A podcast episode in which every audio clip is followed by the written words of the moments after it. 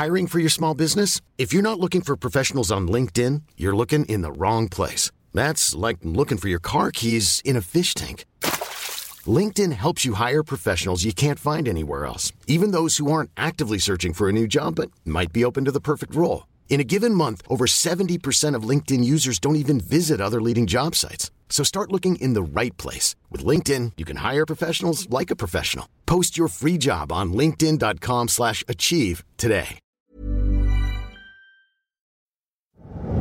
Napaka-cute at napakabait ng anak nyo. Parang napamahal na siya sa akin. Mutik mo pa siyang pagbuhatan ng kamay. Sino ka ba sa tingin mo, ha? Sa totoo lang ito ang pinakaunang beses na ginawa kong ganitong bagay.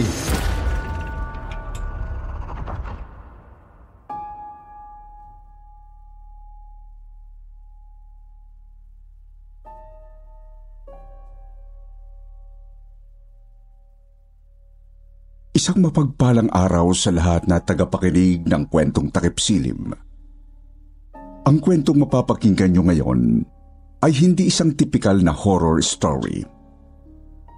Maselan po ang tema nito. Kaya paalala lang, hindi ito para sa mga bata. Ito ay tungkol sa isang hindi pangkaraniwang mental condition na maaring narinig nyo na dati. Halina, sabay po nating pakinggan ang kwentong ipinadala ni Steve.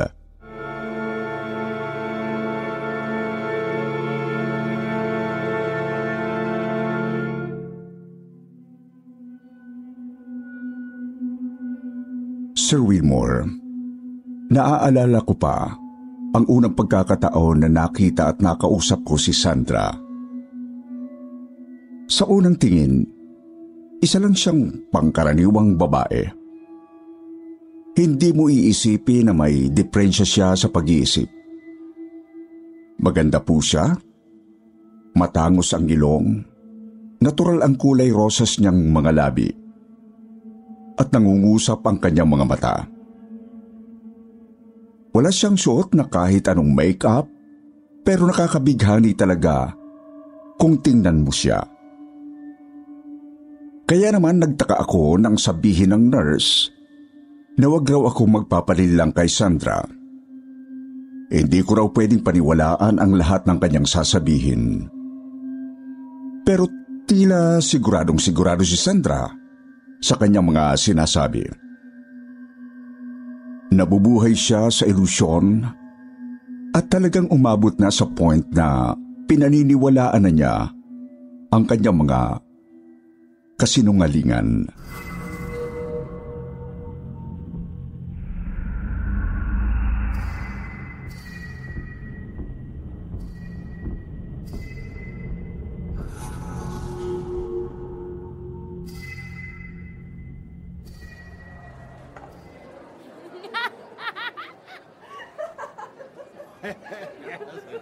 Hindi ko alam kung bakit nila ako ipinasok dito sa lugar na to. Wala akong sayad sa utak. Matino akong tao. Hindi ako baliw. Kung ganun, ano po sa tingin niyo ang dahilan kung bakit kanila pinasok dito sa mental institution? Aba, malay ko. Ikaw, psychology student ka, di ba? Opo, kaya po ako narito para sa case study po namin. Siguro naman kaya mong gamutin ang mga utak nila. Po? Gamutin mo sila. Sila ang may diferensya, hindi ako. Wala akong sakit. Nagmahal lang ako. At nagkataon na mahal rin ako ng taong mahal ko. Anong masama doon? Pe- pero po, ang sabi nila, wala naman daw talagang namagitan sa inyo ni... Sinungaling! Mga sinungaling sila! Mahal niya ako! Nagmamahalan kami! Ako ang pinakamagandang babae sa mga mata niya! Kaya akin lang siya!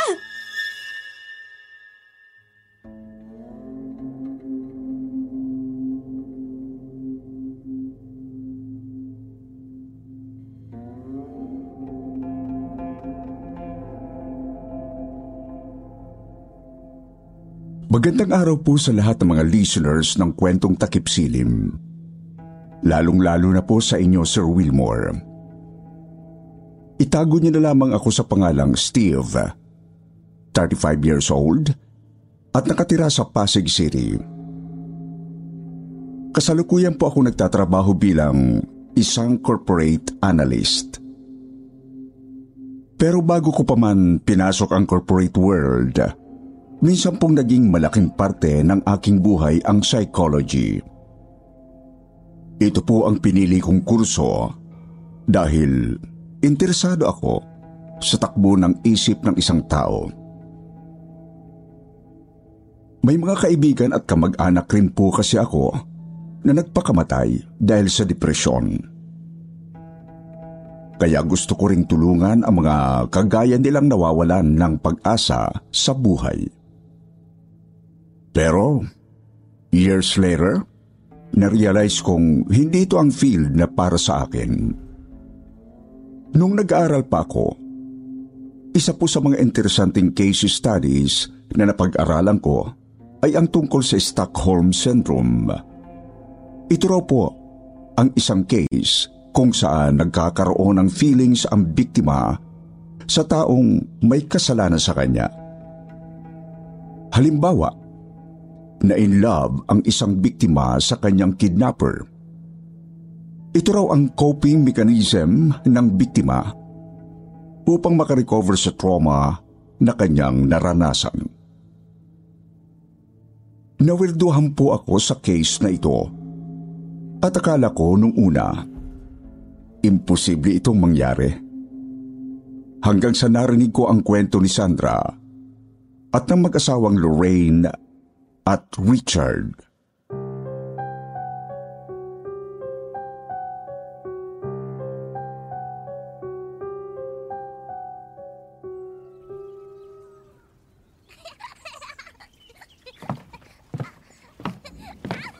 Ikaw na muna bahala kay Vince ha.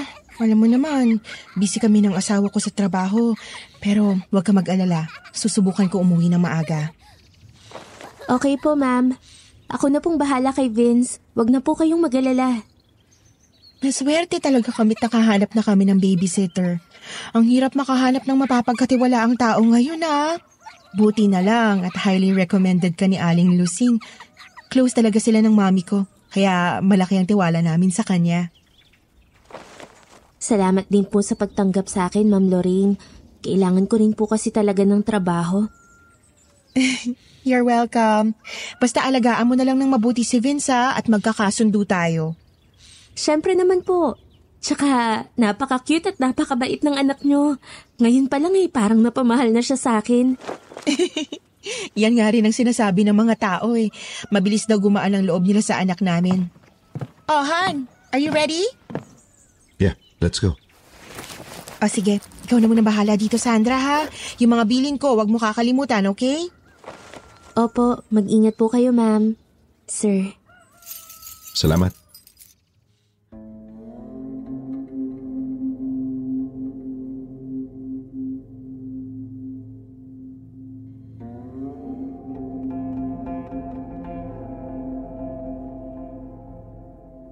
Sir Wilmore, habang nire-research ko po ang buhay ni Sandra, ay nakilala ko si Lorraine. Hindi siya tunay na pangalan. Malaki po ang pasasalamat ko't pinaunlakan niya na mag-interview sa kanya tungkol sa isang pangyayaring hindi niya makakalimutan.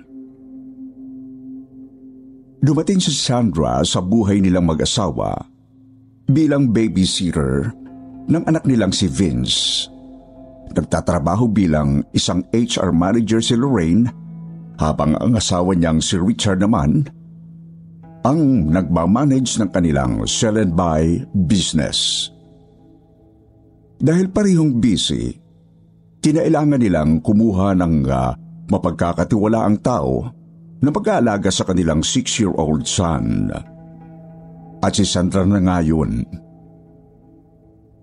Ang hindi nila alam, ito pala ang simula ng malagim na pangyayari sa kanilang buhay.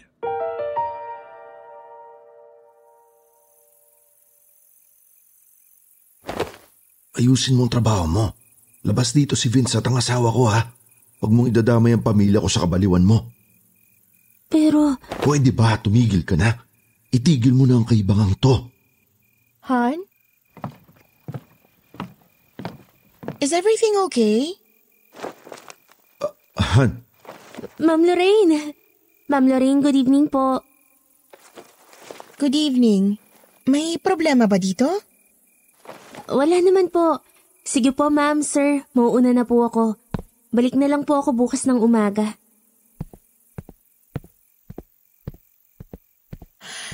Ano yun, Han? Pinapagalitan mo ba si Sandra? Bakit? Ano nangyari? medyo napagsabihan ko lang Han. Para kasing hindi niya inaalagaan ng maayos si Vince eh. It's her first day. Go easy on her. Tsaka, wag mo naman pagtaasan ng boses. Baka matroma yun at hindi na bumalik dito. Ang hirap pa naman maghanap ng babysitter ngayon. Sorry Han.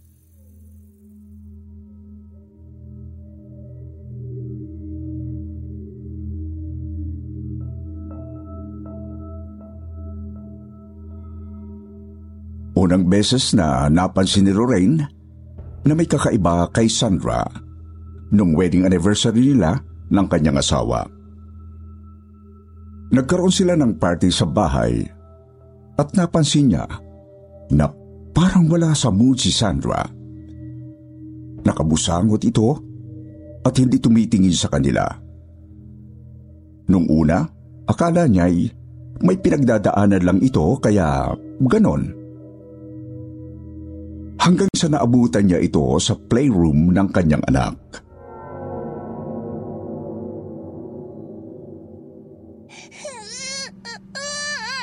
Di ba sabi ko sa'yo mag-behave ka?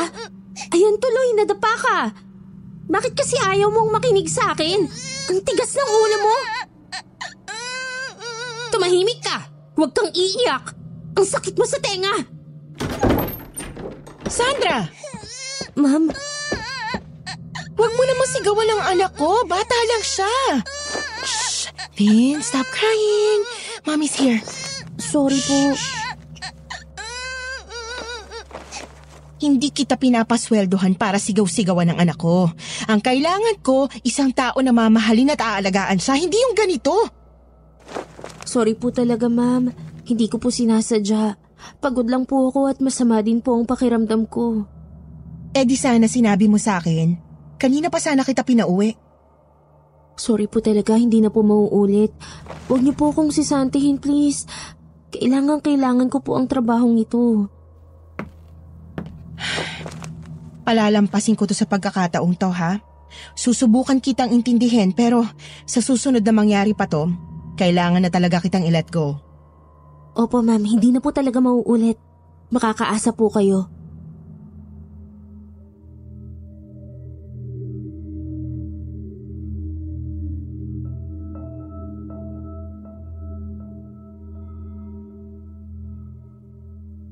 Medyo nawala na raw ng tiwala si Lorraine kay Sandra nung time na yon. Pero mas pinili niyang bigyan ito ng benefit of the doubt. Kinagabihan daw po pagkatapos makauwi ng mga bisita nila at pagkatapos silang magligpit. Naabutan ni Lorraine si Sandra na niyayakap ang kanyang asawa sa may kusina. Kagad raw po itong lumayo nung makita siya.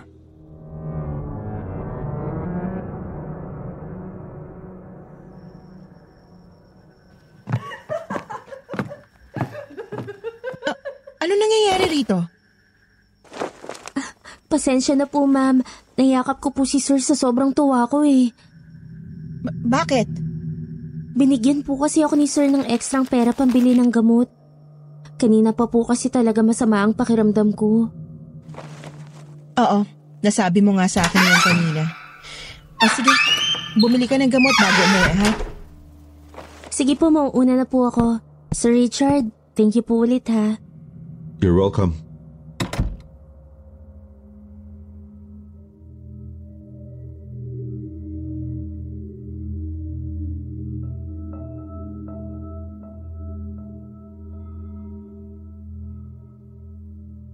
Isa po sa mga pagkakamali ni Lorraine ay yung hindi niya pinaniniwalaan ang instinct niya. Tama pala talaga ang kutob niya na may mali kay Sandra.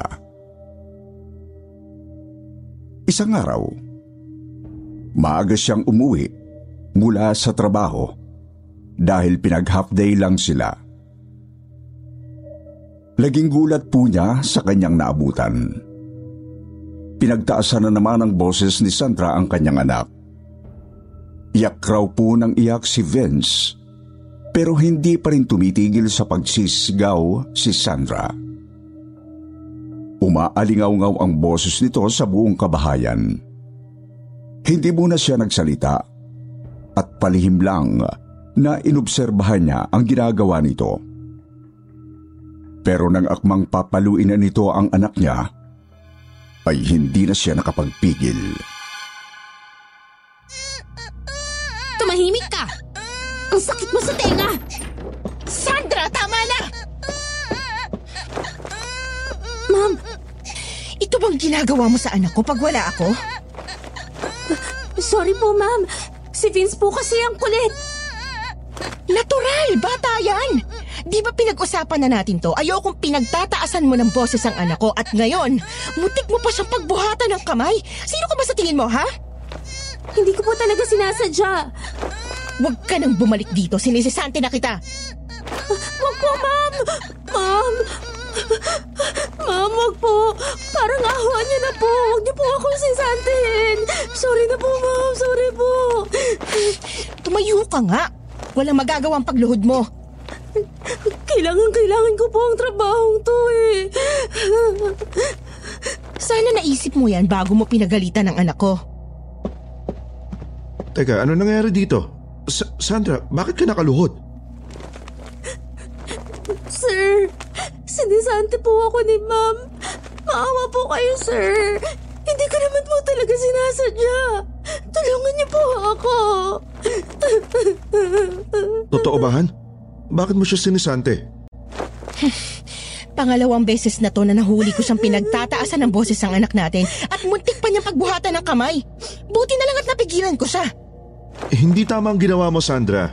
Kinuha ka namin bilang babysitter para bantayan at alagaan ang anak namin.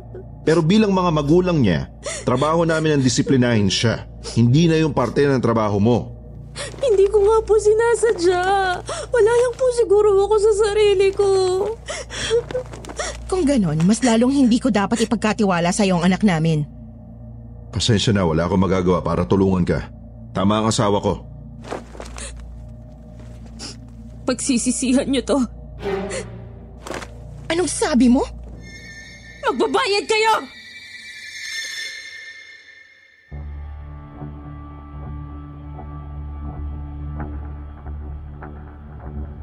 Kinabahan daw po si Lorraine sa banta ni Sandra. Pero hindi niya na lang ito masyado binigyan ng pansin. After a few days, ay nakahanap po sila kaagad ng ipapalit dito bilang isang babysitter.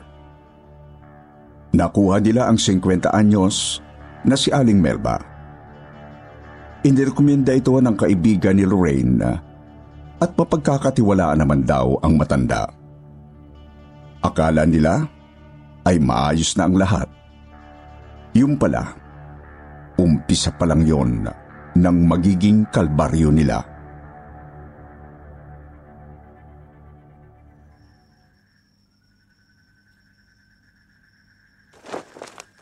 Totoo po, ma'am.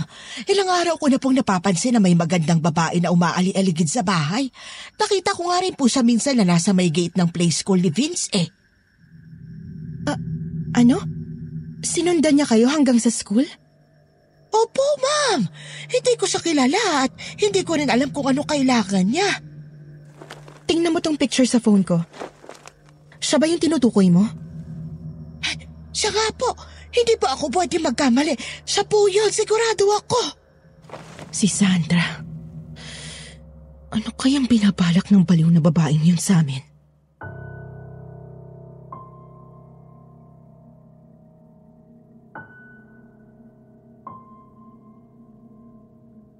Binalot na po ng takot si Lorraine sa point na yon dahil nagbistula ng stalker si Sandra. Naalala niya ang banta nito at nag-alala siya na baka totohanin niya ang mga sinabi nito bago umalis. Kinabukasan, nasa office noon si Lorraine nang ah, makatanggap siya ng tawag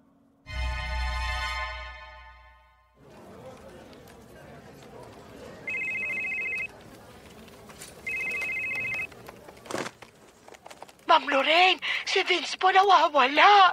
Ay, hindi ko na po alam kung ano nangyari. Nasa playground lang naman po kami kanina. Dito lang po sa loob ng subdivision. Tapos po, nagpabili siya ng ice cream. Bumili lang ako saglit. Sandaling sandali ko lang po siya iniwan sa may swing.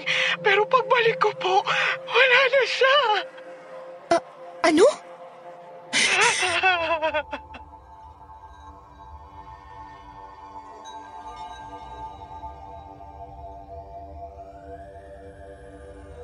Mabilis siyang tumayo at nagpaalam na uuwi muna.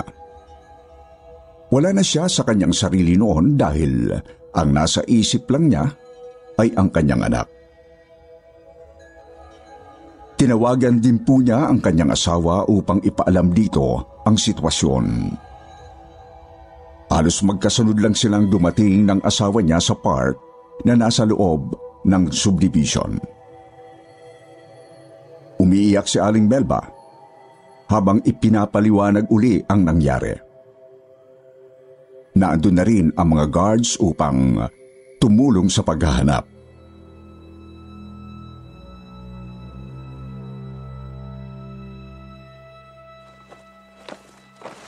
Paano kung nakidnap ng anak natin? Han, paano kung may nangyaring masama sa kanya? Huwag kang mag-isip ng masama. Mahahanap din natin siya, okay? Mommy! Daddy! Vince! Anak! Bakit? Ba- paano? Sandra, anong ginagawa mo dito? Ba't kayo magkasama ni Vince? Nakita ko lang siyang naglalakad ng mag-isa. Parang nawawala siya. Ang sabi niya galing daw siya sa park. Kaya naisipan kong ihatid siya dito. Sinungaling ka!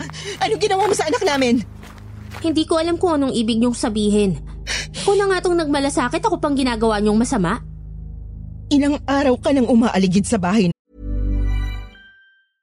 If you thought the only way to get a more defined jawline with natural looking results was through surgery, think again. Juvederm Volux XC is a non surgical injectable gel filler that improves moderate to severe loss of jawline definition and can help you achieve natural looking results with little downtime. Even better, this improved definition lasts up to one year with optimal treatment. No maintenance required. Improve jawline definition for a smooth, sculpted look with Juvederm Volux XC. For important safety information and to find a licensed specialist, visit juvederm.com. That's J U V E D E R M.com. Not for people with severe allergic reactions, allergies to lidocaine, or the proteins used in Juvederm. Common side effects include injection site redness, swelling, pain, tenderness, firmness, lumps, bumps, bruising, discoloration, or itching. There's a risk of unintentional injection into a blood vessel, which can cause vision abnormalities, blindness, stroke, temporary scabs, or scarring. Talk to a licensed specialist to find out if it's right for you. I'm Sandra, and I'm just the professional your small business was looking for. But you didn't hire me because you didn't use LinkedIn jobs. LinkedIn has professionals you can't find anywhere else, including those who aren't actively looking for a new job but might be open to the perfect role, like me. In a given month, over 70% of LinkedIn users don't visit other leading job sites. So if you're not looking on LinkedIn, you'll miss out on great candidates like Sandra. Start hiring professionals like a professional. Post your free job on linkedin.com slash achieve today. namin na parang isang stalker tapos biglang nawala ang anak namin at kasama mo lang pala? Sino sa tingin mo niloloko mo? Alam kong may masama kang balak sa pamilya namin. Okay lang po ba kayo, ha? Naku, sir. Mukhang kailangan nyo ng patingnan sa doktor ang asawa nyo. Nasisiraan na yata ng bait yan eh. Dare you? Wala akong masamang binabalak sa inyo at wala rin akong interes sa pamilya nyo. Kaya pwede ba? Huwag mo akong pagbintangan ng kung ano-ano. Huwag mo kong tatalikuran, hindi pa tayo tapos. Hoy, saan ka pupunta? Malayo sa'yo!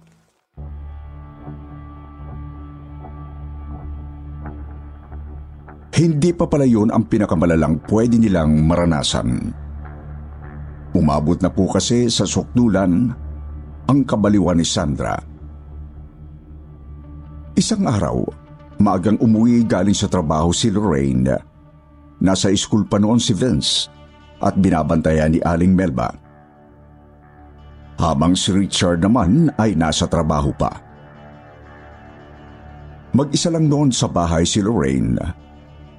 Pero nakapagtataka na parang may ibang tao sa loob.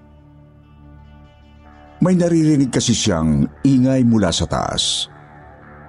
Dahil paranoid na siya nung time na yon, gusto po niyang makasiguro.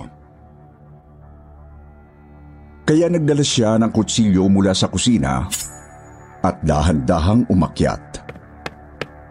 Sir Wilmore, una niyang napansin ang pintuan ng master's bedroom na bahagyang nakabukas.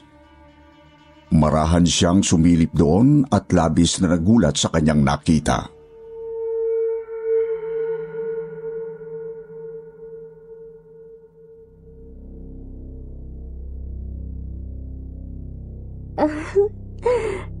Richard, sige pa, huwag kang tumigil. Diyos ko, ano tong ginagawa niya? Ang bango-bango mo. At ang sarap-sarap mo. Akin ka lang ha. Akin na akin ka lang. Bilang kapalit, iyong iyo na rin ako.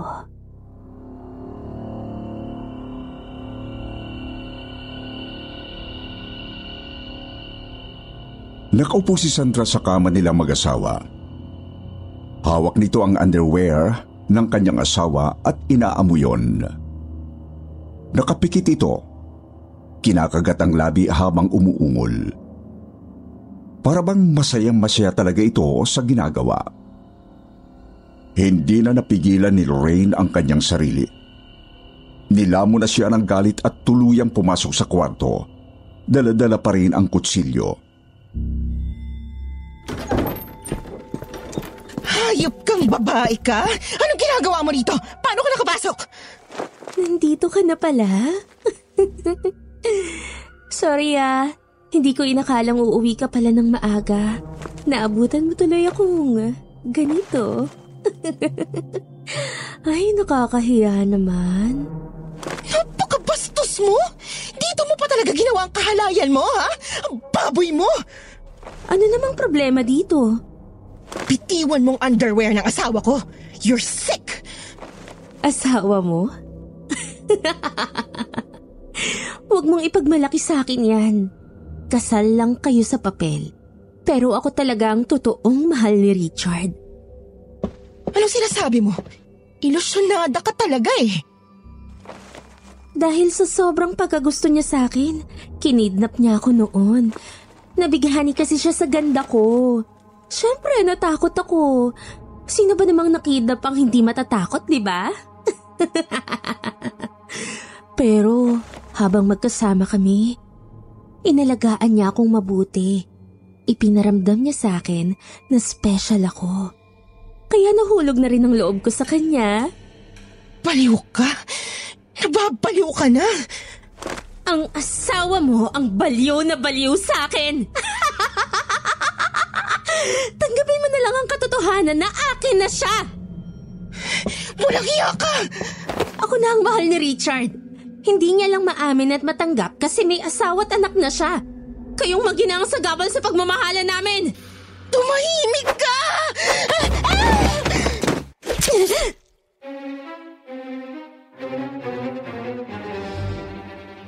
Hindi raw po niya napaghandaan ang biglaang pag-agaw nito ng hawak niyang kutsilyo. Sinubukan ni Lorraine na lumaban. Pero hindi niya inasahan ang lakas ni Sandra. Napaka-agresibo raw kasi nito. Habang nakikipag-agawan sa kutsilyo, ay napuruhan si Lorraine sa kanyang braso. Napasigaw siya nang makita ang napakaraming dugo na umagos sa kanyang braso.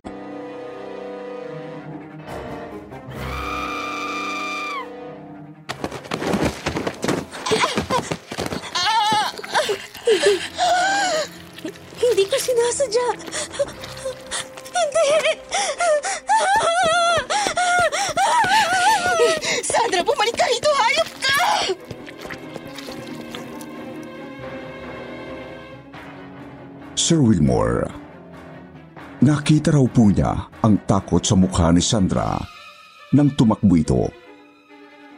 Sa takot na baka may plano itong bumalik at saktan siya.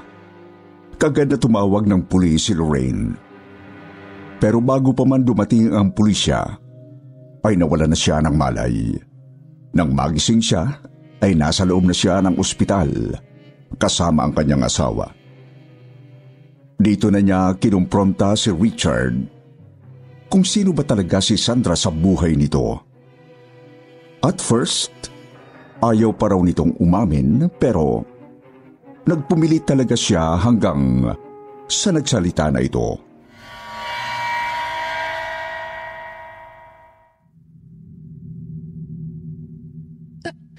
Anong natalo ka sa sugal?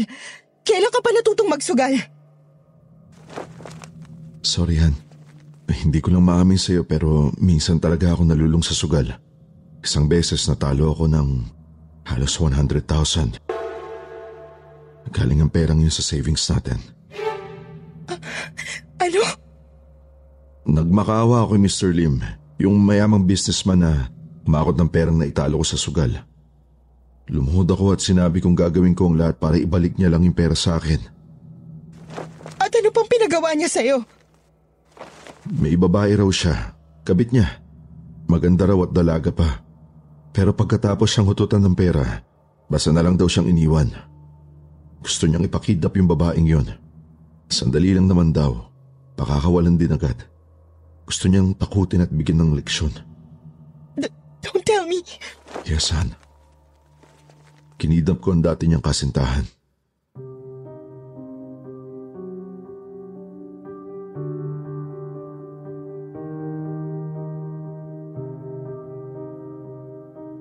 Ayon kay Richard, hindi raw siya nagtagumpay na kidnapin ang dating kasintahan ni Mr. Liam. Ang kaibigan raw nito ang kanyang nadampot, si Sandra. Halos magkamukha raw kasi ang dalawa. Magkasing taas at pareho ang hubog ng katawan. Huli na nung ma-realize niyang maling babae pala ang nakuha niya. Dinala na lang niya si Sandra sa rest house ni Mr. Lim sa probinsya. Napakalayo ng nasabing lugar. Liblib. At hindi basta-bastang matutunton ng kahit na sino.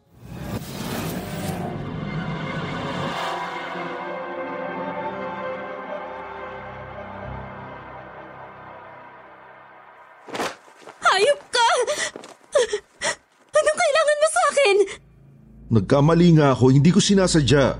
Ibang babae ang dapat nakukunin ko. Kung ganun, kung ganun pakawalan mo na ako. Wala ka namang mapapala sa akin eh. Hindi pwede. Ayoko makulong. Hindi naman talaga ako masamang tao eh. Lukuhin mo pa ang sarili mo. Kidnapper ka kaya masama kang tao. Eh, Hindi ako kidnapper. Sa totoo lang itong pinakaunang beses na ginawa kong ganitong bagay. Desperado lang talaga ako.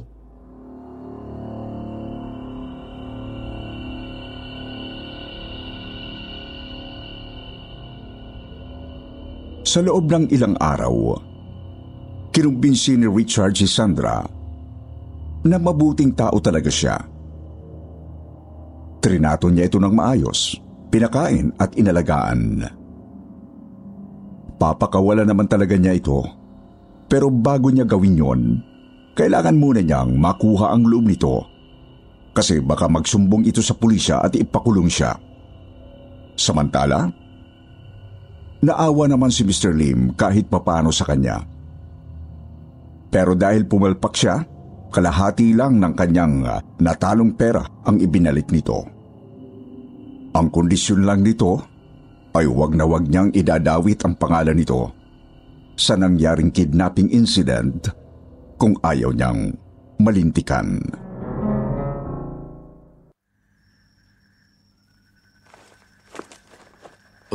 Anong... Anong ginagawa mo rito? Ayaw mo ba? Sandra, wala to sa plano. Wala akong balak na pagsamantalahan ka.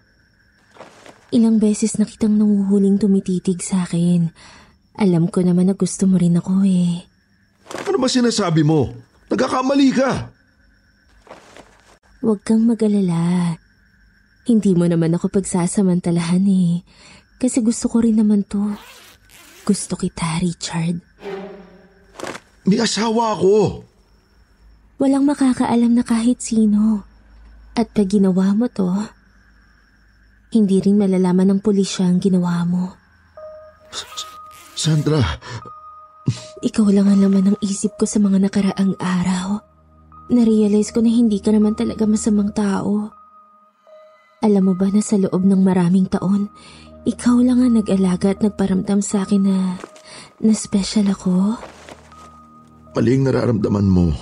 Gusto ko lang namang iparealize sa'yo na hindi ako masamang tao pero... Mahal na kita. Hindi ko alam kung paano to nangyari pero mahal kita. At alam kong mahal mo rin ako.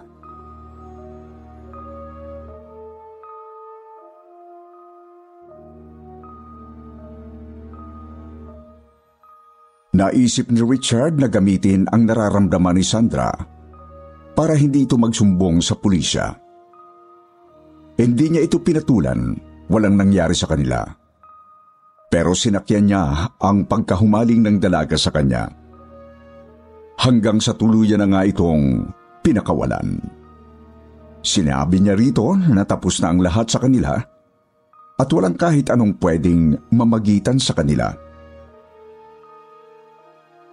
Ang buong akala niya ay doon na matatapos ang lahat. Pero laking gulat niya nang makatanggap siyang tawag at text mula rito. Hindi niya nga alam kung papaano nito nakuha ang phone number niya. Pinipilit siya nitong makipagkita pero hindi siya pumayag. Hanggang sa isang araw, nagulat na lang siya na nakapasok na ito sa bahay nila bilang isang babysitter.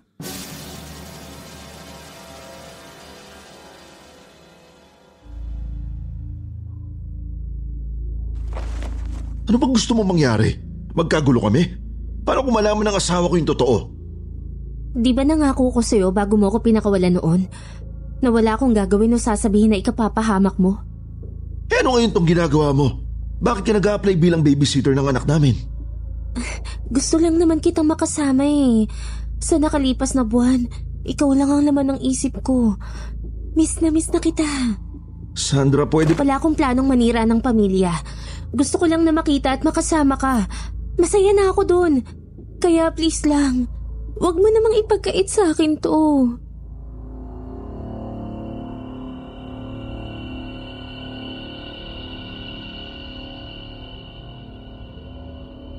Sir Wilmore, kahit mabigat ang kalooban ni Lorraine, kinumbinsi niya si Richard na sumuko sa mga pulis. Kailangan nitong pagbayaran ang kasalanang nagawa nito. Hindi yun naging madali para sa kanilang mag-asawa. Pero pagkasama nilang hinarap ang pagsubok na yon. Samantala, hinanap naman ng pulisya si Sandra. Nang pumunta kasi sila sa bahay nito, ay wala doon ang dalaga. Natagpuan raw nila ito na nagtatago sa isang liblib na bahay sa probinsya pagkalipas ng dalawang linggo. Imbis na makulong, nagdesisyon ang korte na ipasok ito sa isang mental institution. Halata kasi talaga na may depresyon ito sa pag-iisip at kailangan ng professional help. Sir Wilmore, nagkaroon din po ako ng pagkakataon na ma-interview ang nakababatang kapatid ni Sandra na si Felix at dito ko po mas naintindihan ang kanyang buhay.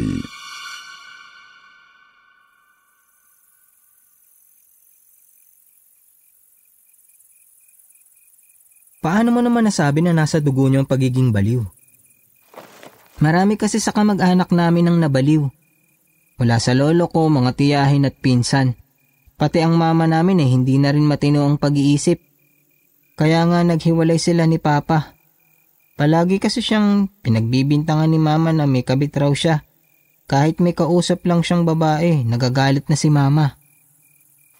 Parang paranoid? Hindi lang basta paranoid, obsessed talaga. Umabot sa point na gusto na niyang pahintuin si Papa sa pagtatrabaho. Ni ayaw niya nga itong palabasin ng bahay. A- ano? Sabi niya, may masamang elemento raw ang gustong sirain ng pamilya namin. Ang sabi pa niya, isinumpa raw si Lola ng isang mangkukulam na siyang unang asawa ng lolo namin. At ang sumparaw na yon ay nandito pa rin hanggang ngayon sa pamilya namin. Totoo bang isinumpa ang pamilya niyo? Hindi ko alam kung totoo yon o hindi. Pero ang kabaliwan ni mama ang naging dahilan para sumuko na si papa. Dinala niya kami ni ate. Dahil alam niyang hindi kami maaalagaan ng mabuti ni mama. Pero namatay rin si papa dahil sa sakit sa puso after 3 years. Kaya ang tiyahin namin na kapatid ni papa ang nag-alaga sa amin. Ang mama niyo, ano nangyari sa kanya? Lalo raw lumala ang kalagayan ni mama mula nung umalis kami. Tuluyan na raw siyang nabaliw at naging palaboy sa kalsada. Isang araw, natagpuan na lang daw itong walang buhay sa isang iskinita. Akala nga raw nila natutulog lang eh. Pero may nakapansin na hindi na raw siya humihinga. Sigurado akong malaki ang naging epekto nito sa inyong magkapatid. Malaki talaga ang epekto. Lalo na kay Ate Sandra. Nangako siya na hindi na siya mai-inlove sa kahit na sino. Ayaw niya magkaroon ng sariling pamilya. Kasi nakatatak na sa utak niya na balang araw magiging baliw din siya. Kasi yun nga ang sumpa ng pamilya namin. Kaya pala nung tinrato siya ng maayos ng taong kumidnap sa kanya, pakiramdam niya ay special siya. Madaling na manipulate ang kanyang utak. Akala niya in love siya. Pero ang totoo, Nabilog lang ang isip niya. At ang inakala niyang love ay naging isang obsession na. Ganun na nga. Naaawa ako sa ate ko. Napakabuti niyang tao. Kaya hindi ko maintindihan kung bakit nangyari sa kanya to. Eh, hindi ko alam kung may pag-asa pa bang gumaling siya.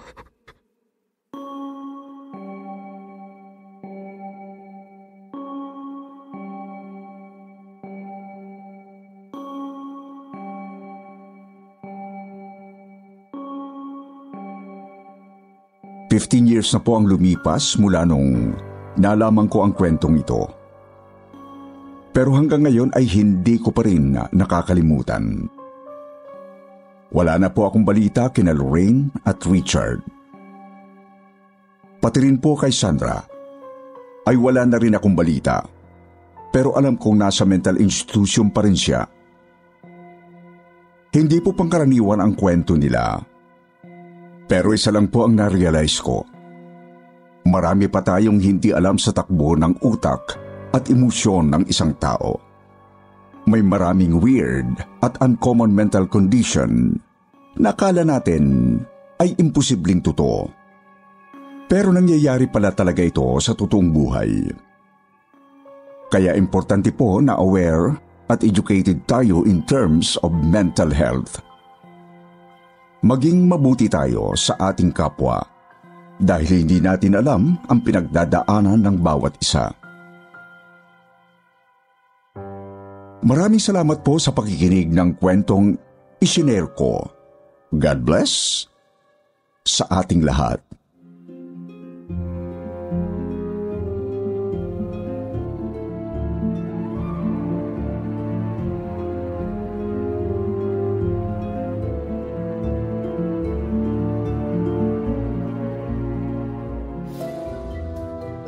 Dumako na tayo mga kaibigan sa pinaka-paborito ninyo, ang shoutout portion. Shoutout going out to Jocelyn Lasso, Elizabeth Lacles, Akizen, Mary Jane, Ayashiki, Krisa Fenis, Dana Rose Murillo, Night Fury, Lira Queen, Vincito Naveritas, Maylene Bostoen. At ngayon naman mga kaibigan, magbabasa tayo ng pinakamagandang comment galing kay User U at The Jedi. Sabi ni User U sa kwentong buhay na gulay, balik po kayo doon to ask for forgiveness po. And pwede po kayo mag-offer something for peace offering. Kumbaga, susuyuin nyo hanggang sa mapatawad niya kayo. Pero bago nyo gawin yon, ask for help and guidance po sa isang albularyo. At sabi naman ni Jedi, sa akin lang, deserve kasi atribida. Kung nakinig kayo eh, di sana kayo nagkaganyan. Lesson to sa mga mahilig, di makinig sa simpleng warning, at sa mahilig makialam na hindi naman sa kanila. Nakakagigil mga ugaling ganyan. Sa mga hindi nabanggit, sa susunod na lang po, Huwag niyo pong kalilimutan mag-reply sa ating shoutout box na nasa comment section para ma-shoutout po ang pangalan ninyo. Muli po mula sa bumubuo ng kwentong takip silim at sityo bangungot. Ito po ang inyong lingkod, Sir Wilmore Plupino. Nagpapasalamat.